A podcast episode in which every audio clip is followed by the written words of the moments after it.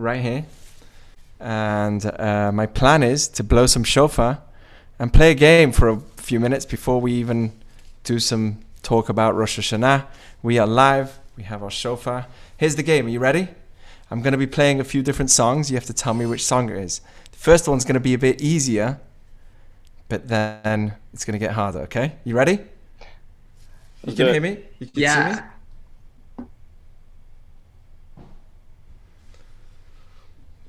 What's going on? Wait a second.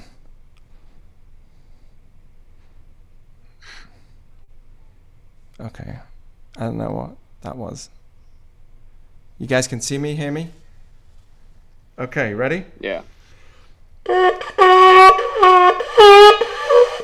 Oh no, that's bad.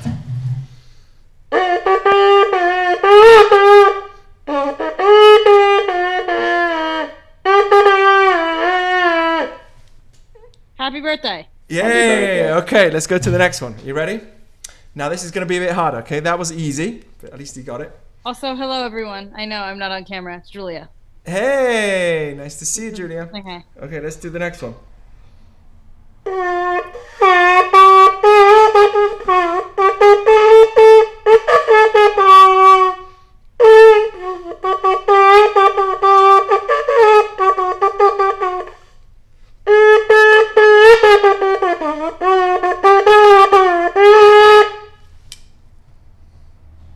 Is it Carry a on. Jewish song?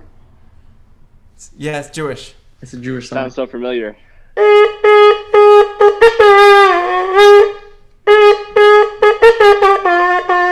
Um, it's Is it a Hanukkah song? Right? Yeah, it's the benching. It's the blessings after the meal. Uh, Okay, let's go oh, for the that's next one. She's good. It shows how Jewish you are. Okay, let's do this one. Or I'm a, Ashkenazi I work at a Jewish to camp. school. What can I say? What's a camp? no, I work at a Jewish school. oh, I'm, bet- I'm meant to be blowing the shofar tomorrow.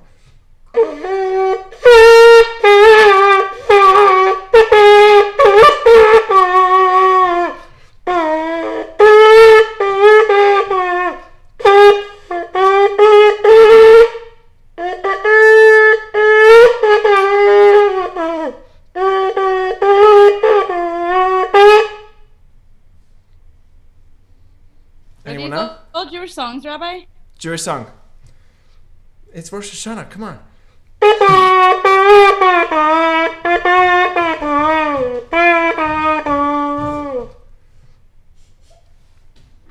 Should I go the keep playing, keep playing.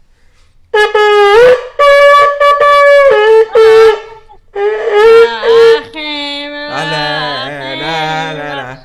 Achenu. There we go. There we go. Come on, sing. Everyone. Kol vet Yisrael.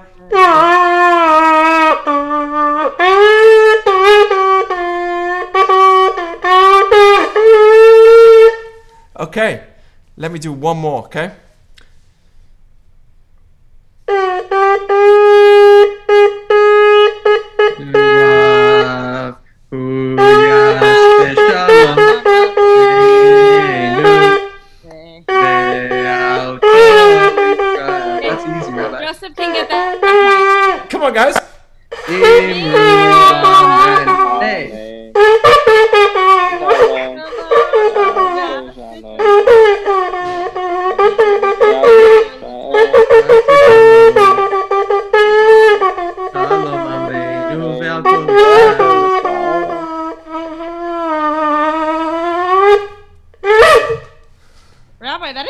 impressive. Rabbi, Very good. Let me do one more, one Great more. job. Abraham's favorite tune.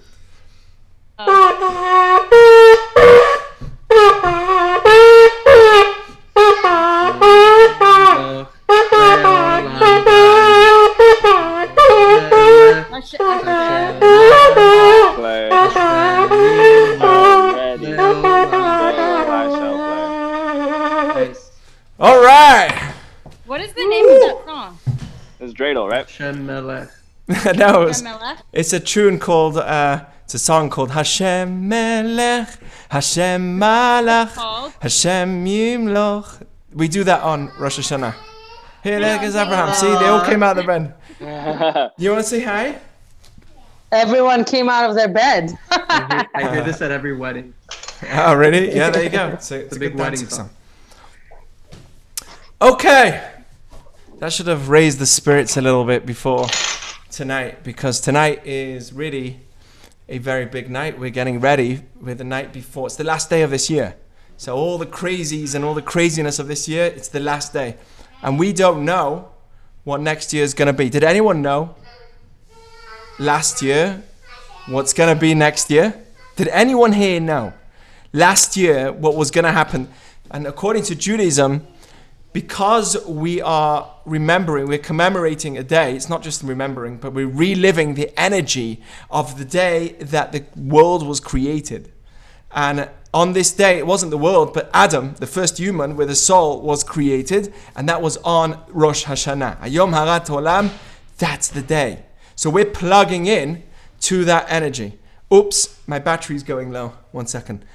I know I'm live, but gotta gotta plug in my laptop. One second.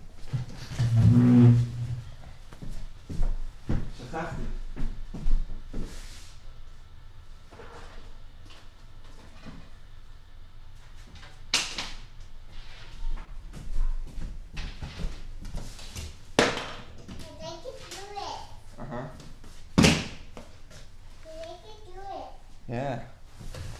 Okay. It's charging. It's charging. Hey, it's charging. Okay, so now nothing. Oh ah, no.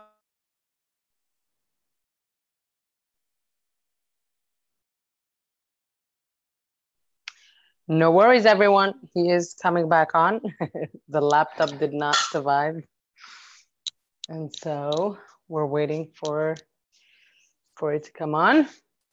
It's not a Zoom meeting if your Sarit, someone's the, Wi-Fi c- cuts out it's the or your laptop. Joe and Sarit show right now. Can people come, turn on their cameras? Here. Oh. Yeah, because I'm on it. Guys, it's such a mess here. Listen, I'm in the kitchen. I'm actually listening from the kitchen. I'm busy making the food for tomorrow and for Sunday. And so I'm excited to see everyone tomorrow. Who's coming? I know, I know. We're 10 of us. I mean, we can't have, I, you know, we didn't want to invite more than that. Yeah. So 10 lucky people are coming tomorrow and uh, oh, another 10 coming on Sunday. And yeah, we're, we're thinking obviously after the holidays, we're probably going to look into kind of doing the same thing, opening for Shabbats, but only 10 people, only outdoor and social distancing and all that, masks. Um, I'm pretty strict about these things. I I Uh. appreciate that you're strict, and no, it makes yeah no i'm i'm very so yeah it's gonna be a hopefully a good new year uh hopefully we can get to our you know normal events and stuff but to get started we're definitely gonna start seeing you guys in person in a safe way Man. there's a lot of shame All you're right. back on Jay? yeah Yeah, I'm on. Guys, I'm sorry. My laptop went off. So, um, I wanted to say that today on, on Rosh Hashanah, we're plugging into the birth of Adam, which means that we're plugging into the renewal of mankind, the, that energy. And if you plug into energy, everything is kind of cleaned off from what happened in the past year, and now you're starting a new year again. But it's only cleaned off if we think and we project and we think about all the things that we did wrong and say that we want to improve and commit to improving in the future. So I just want to tonight talk about reflections, reflections on this past year. It's such a gift that we have Rosh Hashanah, which means the, the, the ability to change our year, to change our course of living. Imagine if we never had Rosh Hashanah for a second. Can you imagine just like each year went by and another year and another year? Suddenly, like, wow, 50 years went by. Never had Rosh Hashanah. We all grew up with Rosh Hashanah in our lives. Like, that was a big deal. So, can you imagine take that out of your life? How would your life have been like without that sense of reflection? It's, ama- it's an amazing gift that we have, which is called Rosh Hashanah, where we actually reflect and think about what happened this year. And this year, especially, I was saying, how could I have thought what you know. Do you know what they translate a pandemic? It's one of the plagues. It's one of the types of deaths that's mentioned on Rosh Hashanah. It's called dever. Dever is the way we would translate the plague that's going on right now, called uh, COVID. Dever. I, I never knew what that word meant. It was called, if you tr- look at the translations in all the books, it's called pestilence. Who knows what that word means? But somehow we, we, uh, we learned this year what that word means more than ever. How many people knew about the 19, uh, uh, 1910? What, what year was it? 1910? When the Spanish flu happened. How many people knew about the Spanish flu before this pandemic? Everyone? Not really, right? A bit? Everyone knew about the Spanish flu? Like, we, we, we didn't realize the, the intensity of what was going to happen in a year ahead of us. We don't know what's going to happen tomorrow, and we still don't know what's going to happen. We just found out that in Europe, it's spreading in, in ways that can't be understood. So, um, here's, here's the first thing that we need to understand. And if there's five things that I want to take looking back at this year, the first thing I want to take is that God is important. The concept of a creator is important. Now, let me tell you something very important before I jump in and anyone falls asleep, because this is such an important idea. When we grow up, right, and we're taught about the idea of Hashem and the creator of the universe, and right, or, or when we think about Rosh Hashanah, what do we think about? When we think about Rosh Hashanah, a new year, what do we think about? Oh, you got to serve God because you know you got to make God happy. Do you? Mm-hmm. Just one second. Put the light on here. Do you realize that God doesn't need you? He doesn't need your Rosh Hashanah, and He doesn't need you. Do you, do you understand this idea that according to Judaism, what is the creator of the universe? Is it like me? Is it a human being like me? According to Judaism, no. Because then who created that being? So, what created this entire universe? When I think of a heartbeat today, because of science, and we understand that there's DNA, that's that's insane. Like every speck in my body tells me all about my body. That's that's, that's insane. So, in a world that we live in today, we can understand that there's something that's causing the order in this world. I mean, I have a machine in my body that just works non-stop, and it's been working for over 30 years. That's insane. It's a it's a pumping so much blood. It pumps 80 times a minute, 100,000 times a day. I mean, this machine is just like working. So what's what's that source of everything? You you've got to recognize that there's something behind this world. It just it can't just come by itself. And when I come to that recognition, I also have to recognize it's not a being like me and you. To put it in the terms of Rabbi Aryeh Kaplan, a very well-known rabbi that passed away. Um, and he, he says like this he says, Don't only think of God as a being, think of him as a concept. You hear this? Don't think of God only as a being, think of him as a concept. Why? Because a being means that it takes place. When I think of a being, it means it takes place in one place. It can't be in multiple places at the same time. But a concept can, right? One plus one equals two is the same truth, whether it's here in LA or if it's in Australia or anywhere in the world. One plus one equals two is, is true and it doesn't need to take place. It doesn't need to take something for it to be true. So think of a concept more than a being. God is a being also, but it's an infinite being. And an inf- infinite being doesn't need you. You have to understand that according to us, this is something that we always we, we associate our Judaism with the way we grew up as little kids. And what's the way that we grow up as little kids? Make daddy and mommy happy and make God happy. God doesn't get happy. It, he doesn't get sad. He doesn't have attributes in physical terms that he's echad, he's one, it, both in physical in, in terms of no physicality, he's infinite. There's no limitation to his existence, and to the fact that his personality also is echad. There's no happy, sad. It, when we look at the Torah, so there's many terms that are used in that way. Maimonides explains because that's just to allow me to understand in ways that we can understand. So that's why the Torah speaks in that way. But when it says that God took the Jews out of Egypt with an outstretched hand, of course, He doesn't have a hand. We, we have one of our principles of faith is en lo guf, en lo God has no body. So that being understood, and I'm not going to go into all the philosophy and the, the idea of God right now, but just that being understood should change everything. God doesn't need your Rosh Hashanah. He doesn't need, he doesn't need you. You need him. We need God in this world. And that's something I want to talk about tonight because look at the way that the world is going right now. And we need to understand this. We, we, God doesn't need me. He doesn't need my mitzvot. He doesn't need, but He's all good.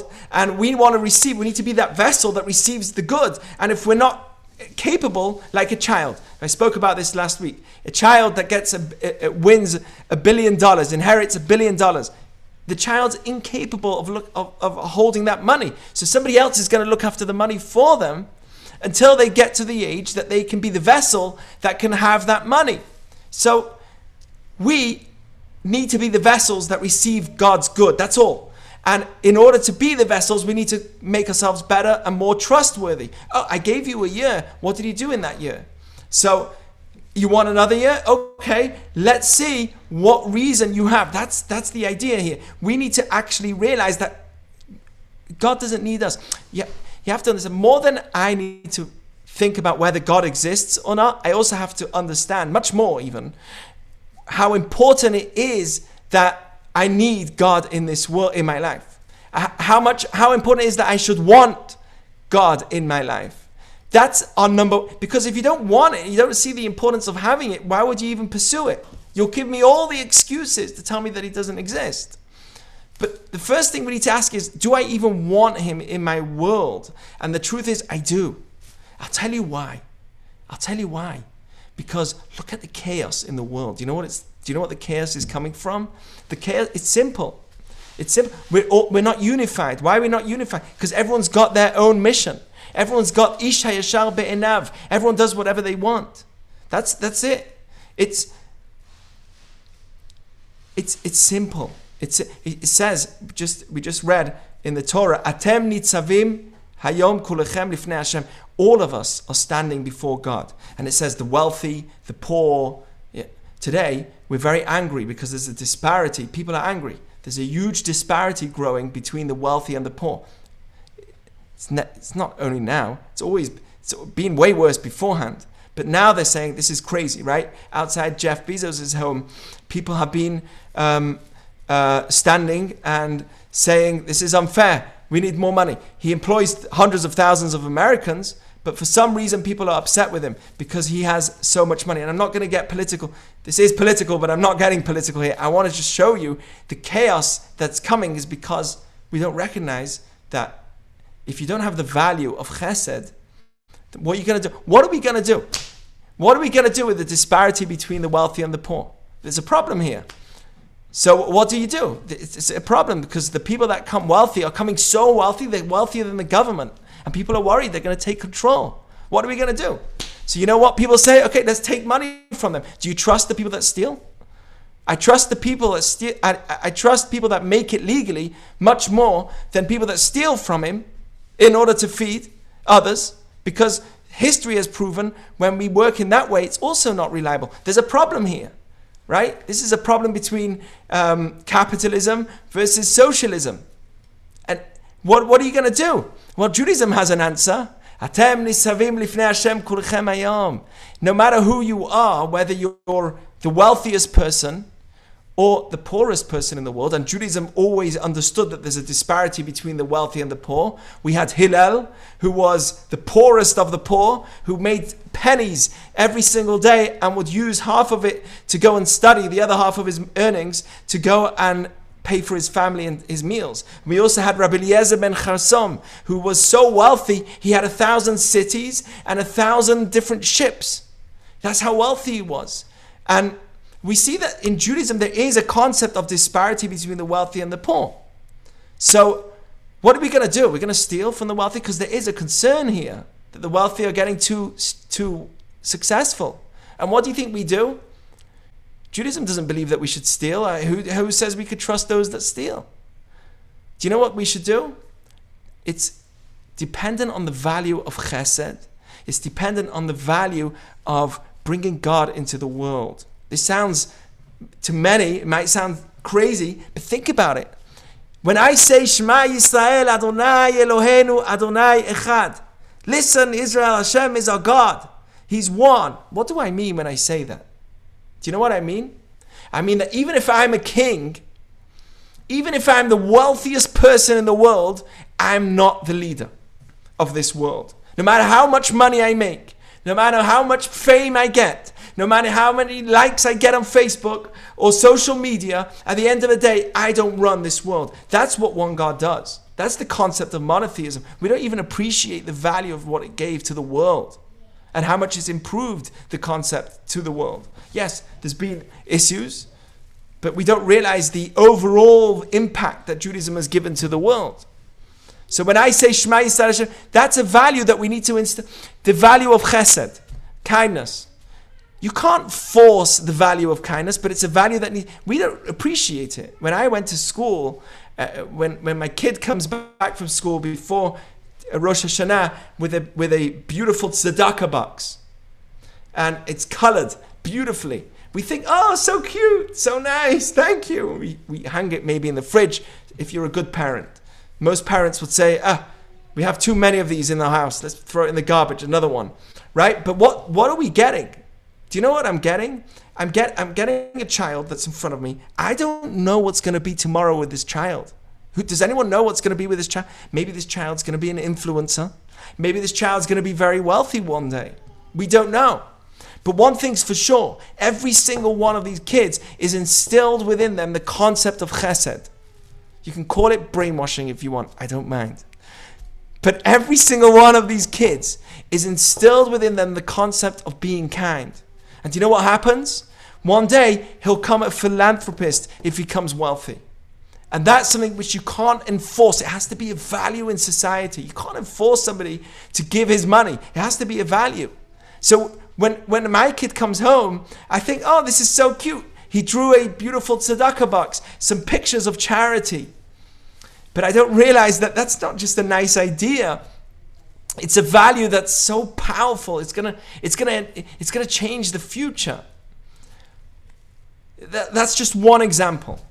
Let's go through other things. What about what's going on in the world right now? Don't you see the chaos that's going on? Why is there so much chaos? Because everyone has their own God. Everyone has their own values.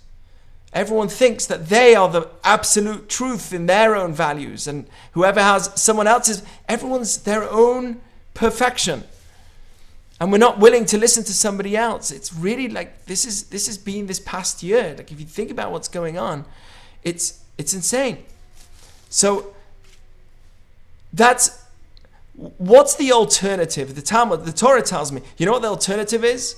When you're not when you're not educated, the concept of chesed. We talk today a lot about education. What kind of education are we talking about? Do you know what? Education and how to be good at your career. Mostly, that's our focus. The goal of our education today is getting a good career. Well, Judaism's got news for you. That's not the only definition of education. It's not. It's not. Education, Reshit Yirat Hashem. The, the beginning of wisdom is the fear of God. What does that mean? It doesn't mean that you start doing some meditations all day, but it's the recognition that everything has deeper value to it. When I see a human being in front of me, I'm like, wow, that's the creation of the that that, that has a purpose. Wait a second, it has a cause, it has a reason, it has a purpose, it has a it's meant to be. And then I start thinking, wow, everything's universal, everything's combined. It's all this one big thing that's that's all intertwined. And it's the source of all wisdom. Yesod HaChochmot. That's what Maimonides says. The foundation of all wisdom is to know that there's a cre. See, we, we get we think that education is only if I'm educated to have a good career, and it's wrong. There's an education for building a family. There's education for having a, a healthy marriage. There's education for having um, healthy kids. How do you raise kids? Just have them? That part is easy, right? At least for the men, right? But it's, it's just have to, to, to have a child. I'm saying, at least for the men, no one get offended with me now. Don't get offended. But at least for the men, because we don't actually get pregnant. Trust me, we are around the whole situation as well and we're involved. But at the end of the day, we don't get pregnant. Don't get offended. But at the end of the day, listen, think about it. Think about what's going on in the world. Think about what's what's going on. And th- when I say educate, do you know that the excuse me for saying this? Did you know that in pre pre um, Holocaust in Nazi Germany, they, they were ve- they were very educated. You knew that? They were very educated people. They were professor, professors, doctors, and look what they did. So you, you, just by being educated is not the only aspect of education. There's education to get a good career. That's something which is important in Judaism too. Every parent is required to teach his child how to how to how to swim, how to fish, how to learn how something to, to teach them how to have a profession. But there's much more than that.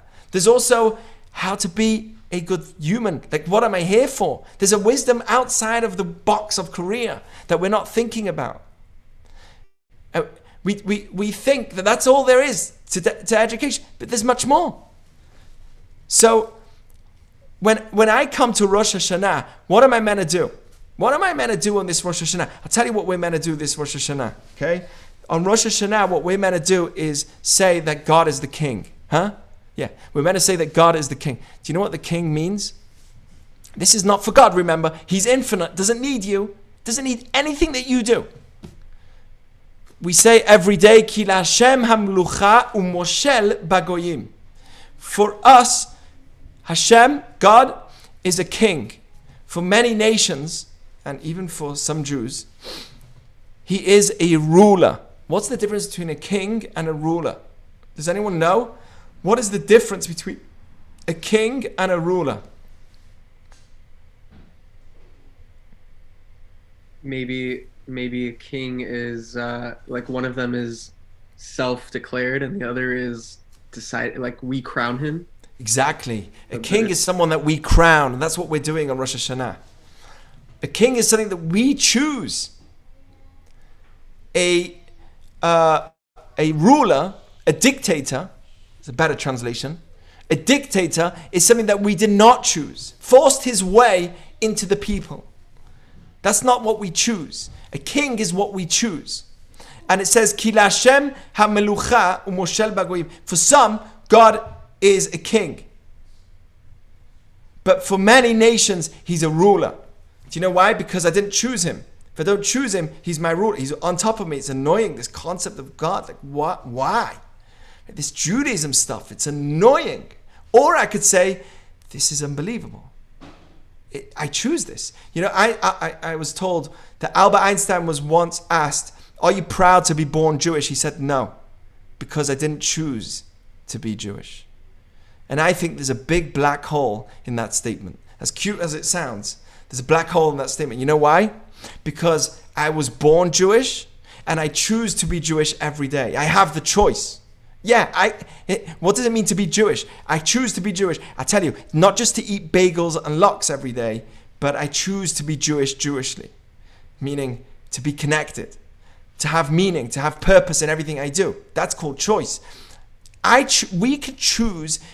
For you, Judaism could be it's a kingship, it's royal, or it's a dictatorship. It's one of the two. And the question is, what is it going to be for you this year? And I think that we need to say to ourselves, I want kingship. I want to live like a royal king. I don't want to live a dictatorship lifestyle. I want to live royal. And what does it mean to live royal? That I accept it. I accept the concept. I accept the idea that I don't run this world and I let go of things that I can't control. That's what it means to be royal. That the king is in the house. And, and I can just let go. Things that are not in my control, I just, just, if it's in my control, he wants me to do it. But if it's not, just let go. That's what it means. We need to choose our Judaism this year. And we need to choose it strong. It's the, the Torah says, what's the opposite? Do you know what the opposite is? Everyone does whatever they feel. This is what I feel today. This is what I feel. You know, behind closed doors. Oh, behind closed doors, there's all the pr- the messaging and the hate. Suddenly, when you see them face to face, they're so sweet and smiley. Not according to Judaism, a good Jew would be as honest in his own home as he is in public. Because God's with you when you're in private. God's with you when you're in public. It's not meant to be a it's not meant to be a pressure, but it's meant to be a sense of royalty. That's what it is. I can go for hours looking at the way that the world is going and the way things are going, especially in terms of how on earth, and this is our next this is the next. So the first thing I wanted to tell you is that from this year we learned that God is important. By the way, COVID, right? Corona, do you know what corona means? Crown. Kingship. That's what it means. Corona means crown. Maybe there's a message here that we don't know anything and whatever we know, we're still confused with. Suddenly they say, you should wear masks. Now they're saying, we're going to get vaccines. Then they said, no, masks are better than vaccines. Then they said, um, we should social distance. Then they said, no, there's no point. Then they said, there's surfaces. Then they said, no, surfaces don't matter anyway. So what's the point? And then they, there's absolute confusion. Then it gets political. And that's it, done. Once it's political, there's nothing to understand anymore because you don't know what the truth is. Everything's political. Can we not just have a normal conversation about what we need to do? Please? Please? No, you don't believe in science because you're religious. Excuse me? You stole science from me because I'm a religious man? I think science allows me to see the beauty of this world. And then I appreciate it by being a religious man. So science allows me to see the world that we're in. Judaism allows me to appreciate the world that we're in. Can I appreciate the science, please? No, you can't because you're religious, so you can't appreciate science. Can, please, can I appreciate that this blood is not just the blood of anybody? It's it's the blood of a child, of a soul. Can I appreciate that when I see somebody in the street, that's um, when I see a black person in the street that he's a creation of God? Can I can I say that? Is that is that wrong? Is that okay? Is that is it okay to say that when I, I uh, that's what I always believed? Is it okay to say that every single human being is a creation of God? They're not just a scientific study. They're not just an organism that exists. So I want to I want to celebrate the world. And I do it through Judaism, and that's what Rosh Hashanah really is. It's you, have you ever wondered? Kind of strange. We come to the new year, we do Rosh Hashanah, and then for ten days we say sorry, and then we do Yom Kippur. Ah, shouldn't we be doing Yom Kippur first? Then go through the process of 10 days saying, I want to do tshuva, I want to come better and improve. And then comes Rosh Hashanah, the new year, you're clean. Start the new year. We don't do that. That's kind of strange. Do you know why? Because we first got to know what we want. We first got to know what is in this world, what's going on here. We've got to, we've just got to spend some time recognizing first before we even grow, like who created all of this? That there's a king in the house. But just spend the day recognizing there's a king in the house. Then you could start doing teshuvah. Because otherwise, what's the point of your work anyway? Your life has no purpose anyway. That literally, your life has no purpose. If there's no creator of the universe, your life has no purpose. Why are you here? Because you're here. Why? Because it was luck. Why was it you? Because it was luck. How long are you going to live for? I don't know. How, what are you doing? I'm working. How many hours? Eight hours a day. What are you doing outside of your work? Not much. I relax. You have no purpose. Start bringing Judaism in the in the world in your life, and everything fits in. Like there's a purpose to everything. So, the first thing that we have learned from this situation that's going on in the world is that humans are limited in our ability to understand. Think about the radio waves that we can actually see and hear and connect to. Do you know how much we actually are able to hear in this world? Of all the, how much we're able to see in this world? Of the vision that there really is? We, we only know nothing. You remember the, the Malaysia plane that disappeared? It didn't disappear on another planet. It disappeared on this planet. And we still didn't find it. There was a plane that disappeared a few years ago, and we've still not found that plane. That's weird. We, we, we're able to see planets that are miles away from here.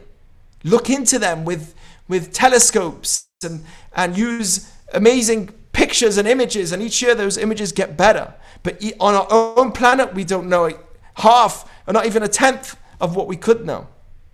But we think somehow we know everything. We, we know nothing. We know a lot. Don't get me wrong. And like I said, science is an obsession of mine. I love science. But think about how much more we need to learn. It's progressing. We're still learning. Choose Judaism this year. Don't be a person that just goes through the motions and you're not choosing your Judaism. Choose it this year. It, you don't suffer it. Don't make it that you're born into it. You could choose it every day. Okay, that's the first thing. The second thing I want to tell you is that I think we've learned is that people are important. Number one is God is important. Number two is people are important. You know that according to Judaism, if there's a war or there was a battle, we have to count the Jewish people. You're never allowed to count the people directly. Okay, so we have one, two, three, four, five, six, seven people here on our, our chat. We have eight, nine, ten. You're not allowed to do that. I'm never allowed to, right, count people as a number. Do you know why? This is a Jewish teaching. Do you know why? Does anyone know? This is a real teaching. You're not allowed to count people. Do you know why?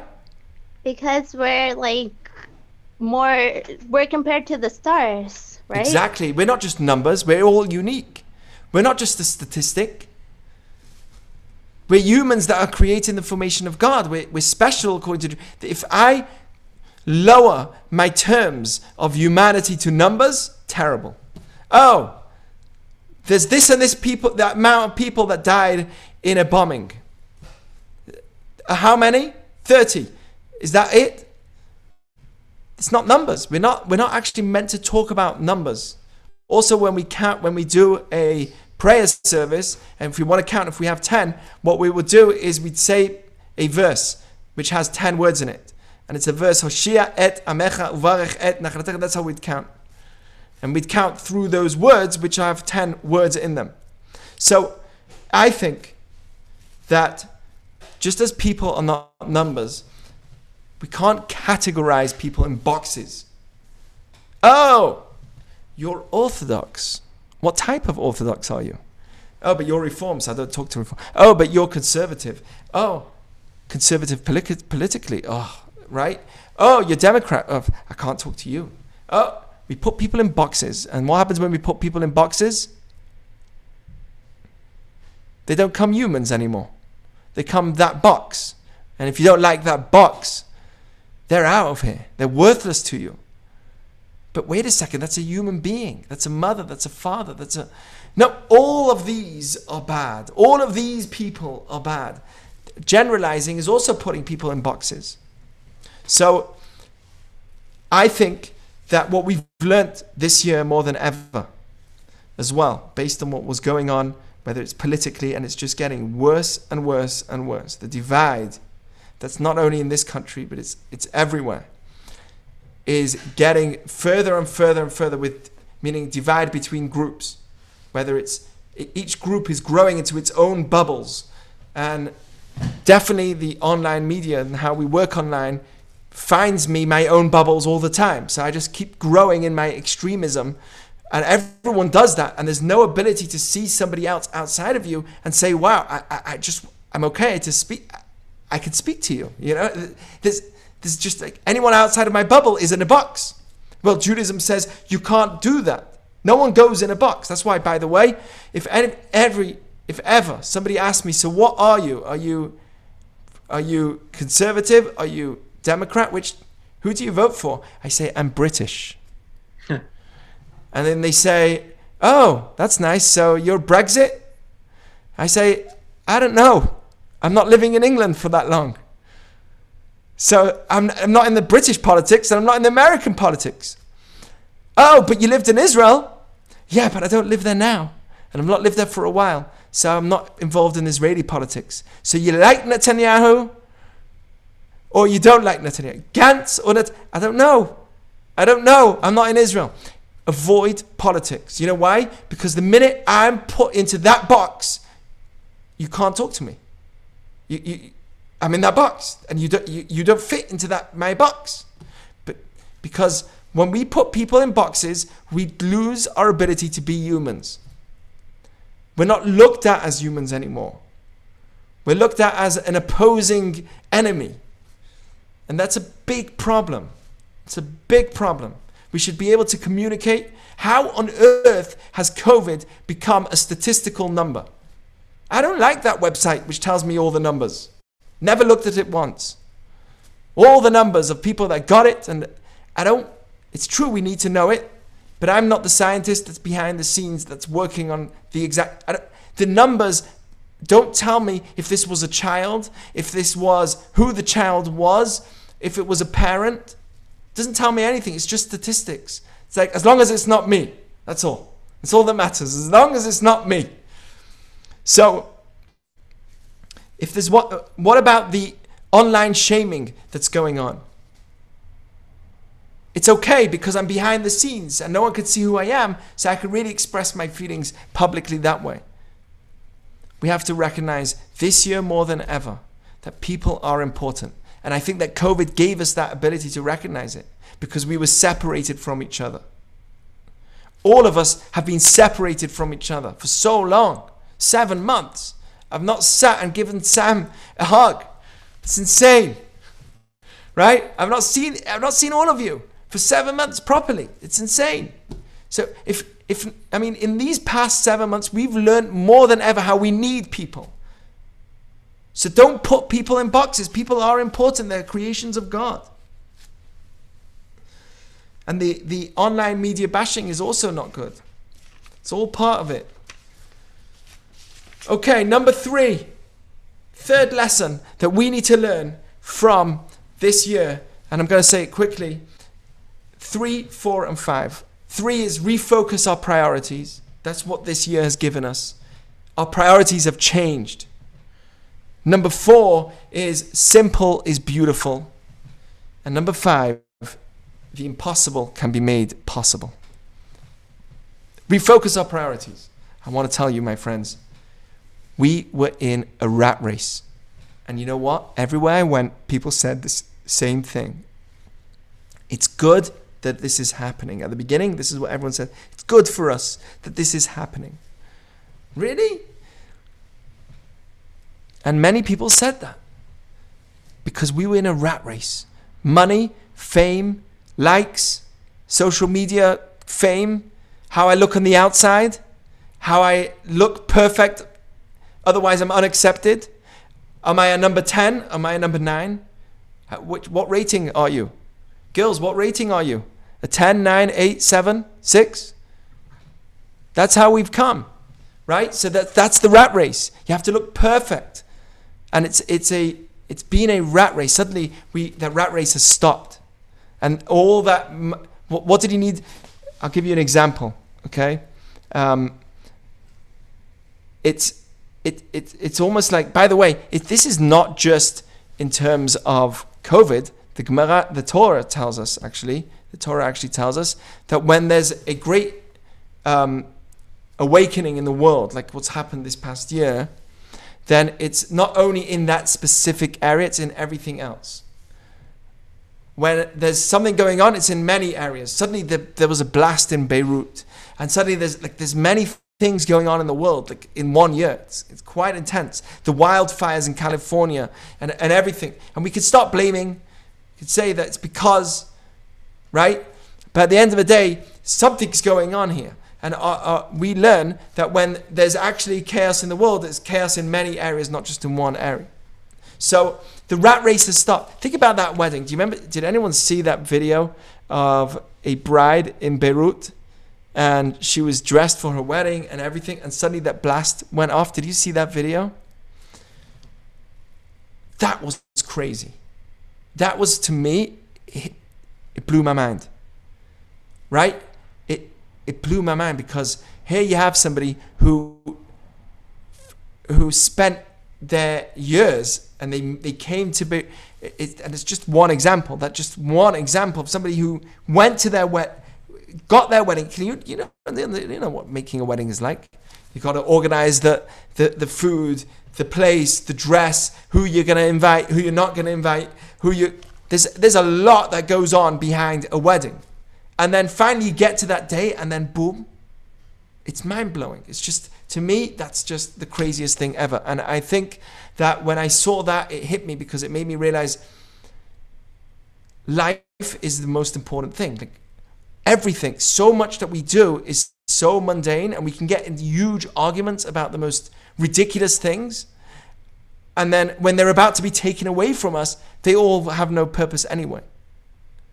You, you know what I'm talking about? It's like it's like once I was on a trip with my friends and I hurt myself. I injured myself really badly. And I had to get stitches and uh, and all the problems that I was having about the trip and suddenly just went away because this is a much bigger problem, you know? Because at the end of the day, being alive is so, when you recognize how your life is in front of you, then you actually get happy. And when you recognize that it could have been taken away from you, you start getting happy because everything else is mundane anyway. So what this seven months has done, I think more than anything, is, be, is refocused our priorities. What are our priorities in life? It was the rat race, run, run, run, get a better job, be better, get more money, be more successful, you know, overwin, uh, get the best degree, get, and it's just this constant rat race. And a lot of it is, do you know, I always say this. We always think of the musicians that came musicians. How many musicians didn't come? Famous musicians? We don't talk about those people. We just look up to the ones that did make it. What about all the people that live in LA that are hoping to act in a movie someday, but they just didn't make it? And they're now in their late 50s and they just didn't make it. It wasn't for them. We don't hear about all those people. There's thousands of people like that. I'm sure there's way more people that didn't make it into Hollywood than those that made it in Hollywood. So there's the rat race, but like we, we don't even realize that this rat race isn't we think that if somebody achieved it, I can also achieve it. Who says I need to achieve it? I need to be a winner in the rat race. Why? Now, if I have meaning and I have purpose, then I can find joy in my current situation, then good follow your, you know, pursue your passion. But in, when we're in a place where I, if I pursue my passion is so important to me that everything until that point is worthless, that's a scary reality. That means my life is worthless. Everything I have is worthless. The money that I have is worthless. The car that I have is worth. As long as because I never made it as a professional uh, actor on in the in the latest movie, and I everything else was when it comes my passion that I need to be a a certain position. Otherwise everything else is what? That's dangerous. Anyway so I think refocus our priorities. That's what I've learned this year. And me as well. Don't think that I'm talking to anybody besides for myself okay? I also think too much about my physical priorities and and not on my spiritual priorities I'm talking to myself by the way I'll give you another example. You remember at the beginning of COVID? Do you remember all those boat the the cruises? People that were on cruises. Do you know what it means to go on a cruise? How much does it cost to go on a top of the range cruise? For months on it. We're talking about people that go for some of them go for what half a year? How, how much does it cost? Does anyone know? Does anyone know? You can get good deals. But if you're going for a good while, people save up their life savings for this. Sometimes you have to travel to get to the cruise. Eh, people's life savings. Can you imagine what happened this year? Your life savings, and suddenly the cruise. I mean, you got somebody who worked his entire life, finally made the money, and says, "Okay, we're going on a cruise." He's old, so can't really enjoy the cruise that much uh, in the way that you would have if you were young and finally getting on the cruise, and then this happens. Then COVID happens. Do you, do you realize that the whole priority of life has to shift? That's, that's a major shift in priorities. Okay, so we need to recognize and reshift our priorities. When we say on Rosh Hashanah, Zochrenu lechayim, melech hafetz b'chayim, please give me life, we don't just mean physical life. I hope that you understand that. And I mentioned this yesterday. In Hebrew, life is plural. It's chayim. Do you know what that means? Lives. That's strange. God, please give us lives. We're into reincarnations, I guess. We are, but that's not what it means. Zochrenu lechayim, give us lives means the life of this world and the life of the spiritual world, of the world to come. So there's two types of living people. There's people that are alive physically, but not meaningfully. And we want to be alive both physically and with meaning, with purpose. So when we say Zochrenu Lechaim, we pray for life, we're praying for two types of life. Physical, so that I can be more aware of what's going on in the world and do my mission properly, but also alive spiritually with meaning. We always we ask God for orech yamim v'shanim. We want lengthy days and years. what does that mean? Lengthy days and years. Either just say, can we live for many years? What does it mean, many days? Because there's days that we go through and they're just route.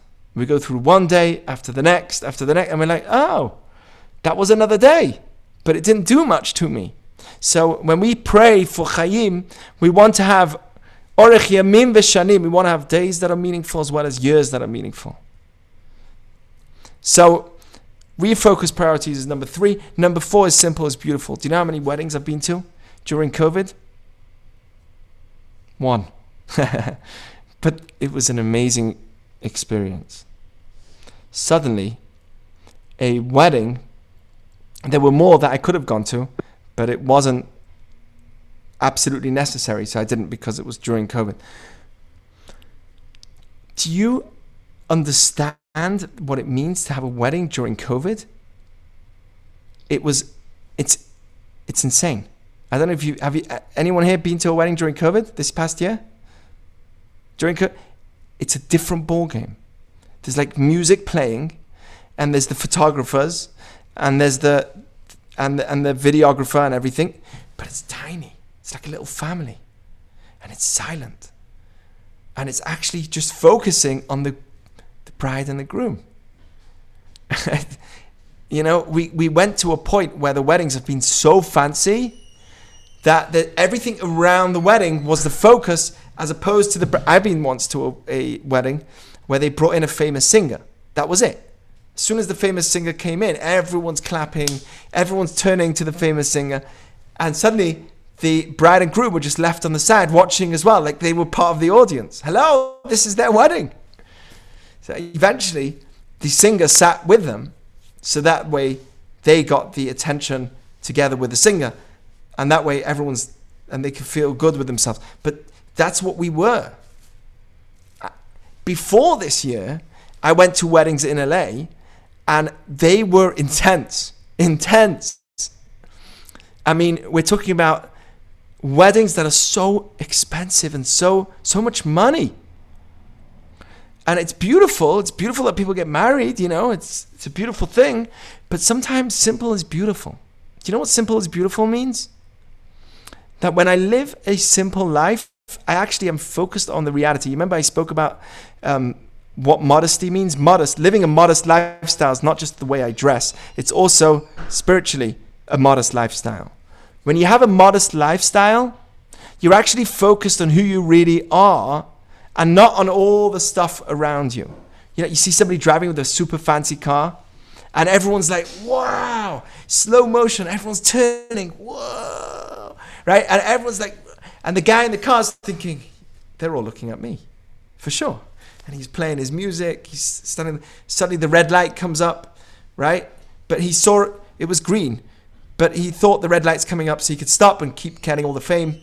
And he stops at the red light, and everyone's like, "Whoa!" And he's loving it. He said, Who are they smiling at? Who are they laughing at? Who are they praising? Who are they praising? The truth is, they're not praising him, they're praising what he has. And that deters them, it's distraction from him knowing who he really is. It's very dangerous, by the way, having a major influence today, being an influencer. You know why? Because it's a distraction. It's a distraction of your own growth. You think, ah, everyone's liking me, everyone's. They're not really liking you. They're liking what you post. Maybe they like the way you look. They like, but it's not who you are.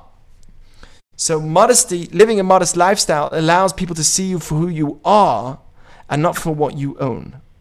That's what modesty really means, and that's why simple is beautiful. God loves simple, because that way people can see you for you and not for the things you own or for the things you flash to everybody, making you think that you are um, famous because of it, uh, special because of it.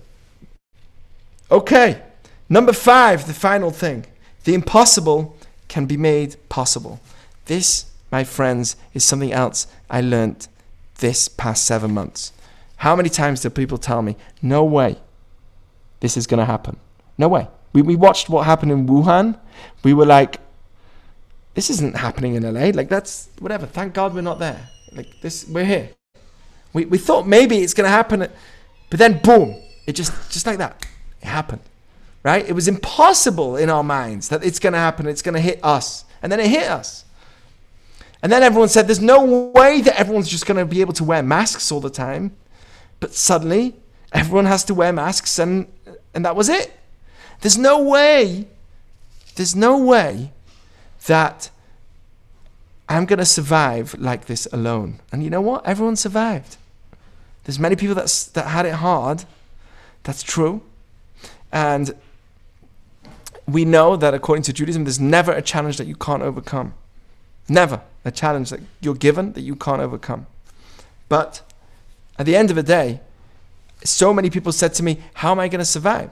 What am I going to do? And we survived. We made it.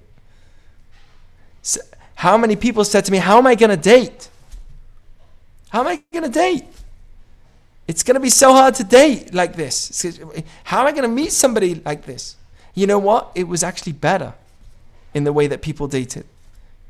It was more in tune with Judaism in the way that people dated. Because now you get to see the person for who they really are, as opposed to allowing the distractions of physicality to get in your way. So you, you, you speak first. You get to know the person for who they are. That's actually important. Hello, what's your name? hmm And you hug. That doesn't work because what happens is you don't get to know. I'm not just talking about hugging, right? But you don't get to know who that person really is. You get distracted by physicality. What we need to do is really see the. So people said to me, "What am I going to do about dating?" And boom, dating dating worked. It's amazing. So the impossible also can be made possible. Who knows what we can do really? Do you know what you're able of doing, what you're capable of doing? Looking back at 2020, was it a hard year? Five, seven, eighty. Was it a hard year? Yeah, it was hard. But do I think I've achieved stuff from it? Yes, I have. I made the impossible possible. Everyone made the impossible possible.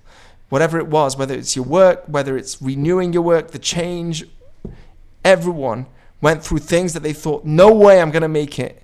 And we had to, so we made it. So those are my reflections of this year. Please remember us for life. Life is not just physical, but also meaningful. We want to be happy. By the way, Rosh Hashanah is a happy time. It's meant to be a very happy time. How can it be? It's a new year. And it's, it's, it's serious for us. It's like the recalculation of mankind. It's a serious day. And the answer is Ashreichem Yisrael. Happy should you be. The Jewish people. That's what Rabbi Akiva used to say. Who are you standing in front of? Is it just another human being that doesn't know your story? It's God. Do you know what God does?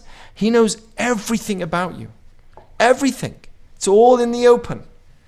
He knows everything. He knows all your challenges, all your pains, all your difficulties, everything you went through, every time you smiled when you didn't need to. He knows all. So that's why He's our Father. Because He's our King, but also our Father, because He knows really with compassion what we went through. and who we really are, what our challenges are. So we should be happy on this day. He's our Father. Once a great rabbi was asked, um, uh, How are you happy on Rosh Hashanah? Aren't you men understand? Don't we understand that this is a judgment day? That should be a sad day. He says, It's true. It is a judgment day. But the judge is my father. How profound is that? The judge is my father. And Judaism doesn't just understand that, he's our creator. And that means that he understands all my pain, he understands all my challenges, everything that got me to this moment. That's the best judge you would want, who knows all the truth. You don't want someone who doesn't know everything. You don't need to stand with a with a lawyer in front of him because he knows all about everything you've done and all your challenges and all the truth. He knows all the truth. And that's why Ashrechem Yisrael, you should be happy. But at the end of the day, we've got to think and focus on these things. So, going back, five things that we need to think about of this past year, and we must take them with us for the next year coming because we don't even know what's going to happen next year. No one knows what's going to happen next year. So we said, number one is that bringing God in your life is important, much more than knowing whether God exists. Is it important to know why you need Him? Right? Because you can never know fully how who God is. If our rabbi is saying, "Chovot halevavot," if you would know Him, you would have to be him. Remember, he's infinite. How can you know an infinite being? The only way you can do it is if you're part of that infinity, which means that you have to be it. So if you would know it, you will have to be it. You can't know it. More important than knowing whether God exists is to know how you need, or society, and we, and I, and all of us need the concept of God in the world because it means it's it means purpose. It means that we're here for a reason. It means that everything happens for a reason. It means that I'm not suffering, and it means that I'm not a victim. It means that I could take control of my life. It means that I have it, all of these things. Boom is given to you because when you recognize why we need God in our lives, then eventually we'll talk about whether God exists because to me it's so obvious. Somebody tries to ask me whether God exists and says to me, uh, you, you need to explain to me. I say, no, you need to explain to me that he doesn't exist because I see a very fine world. I see DNA.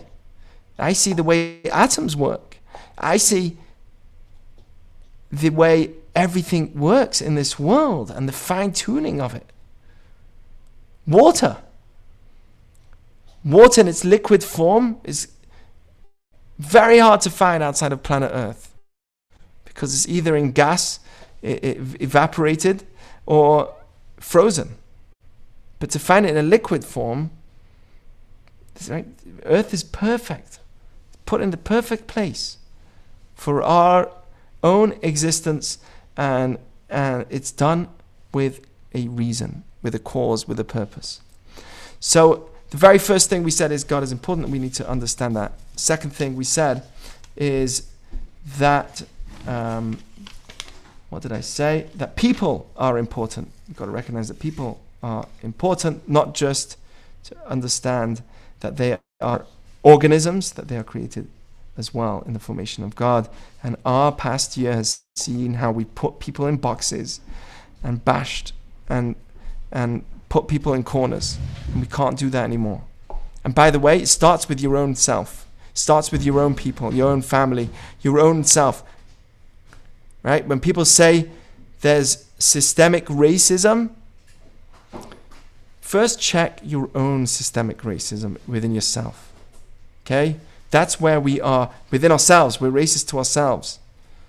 There's many people that have said things which are very inappropriate about their own people. We're accepting of other people, but not so much of our own. That's interesting.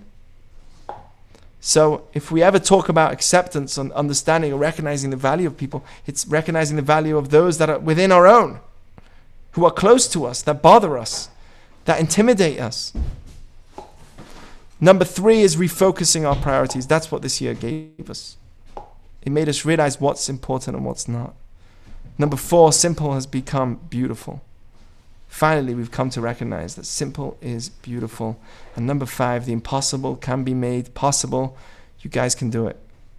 So, I wish you a happy, sweet, and good, both from me, Shira, and Debbie, and Ruti, and um, Bathsheba, and Abraham, and the new baby that's going to come, B'ezrat Hashem.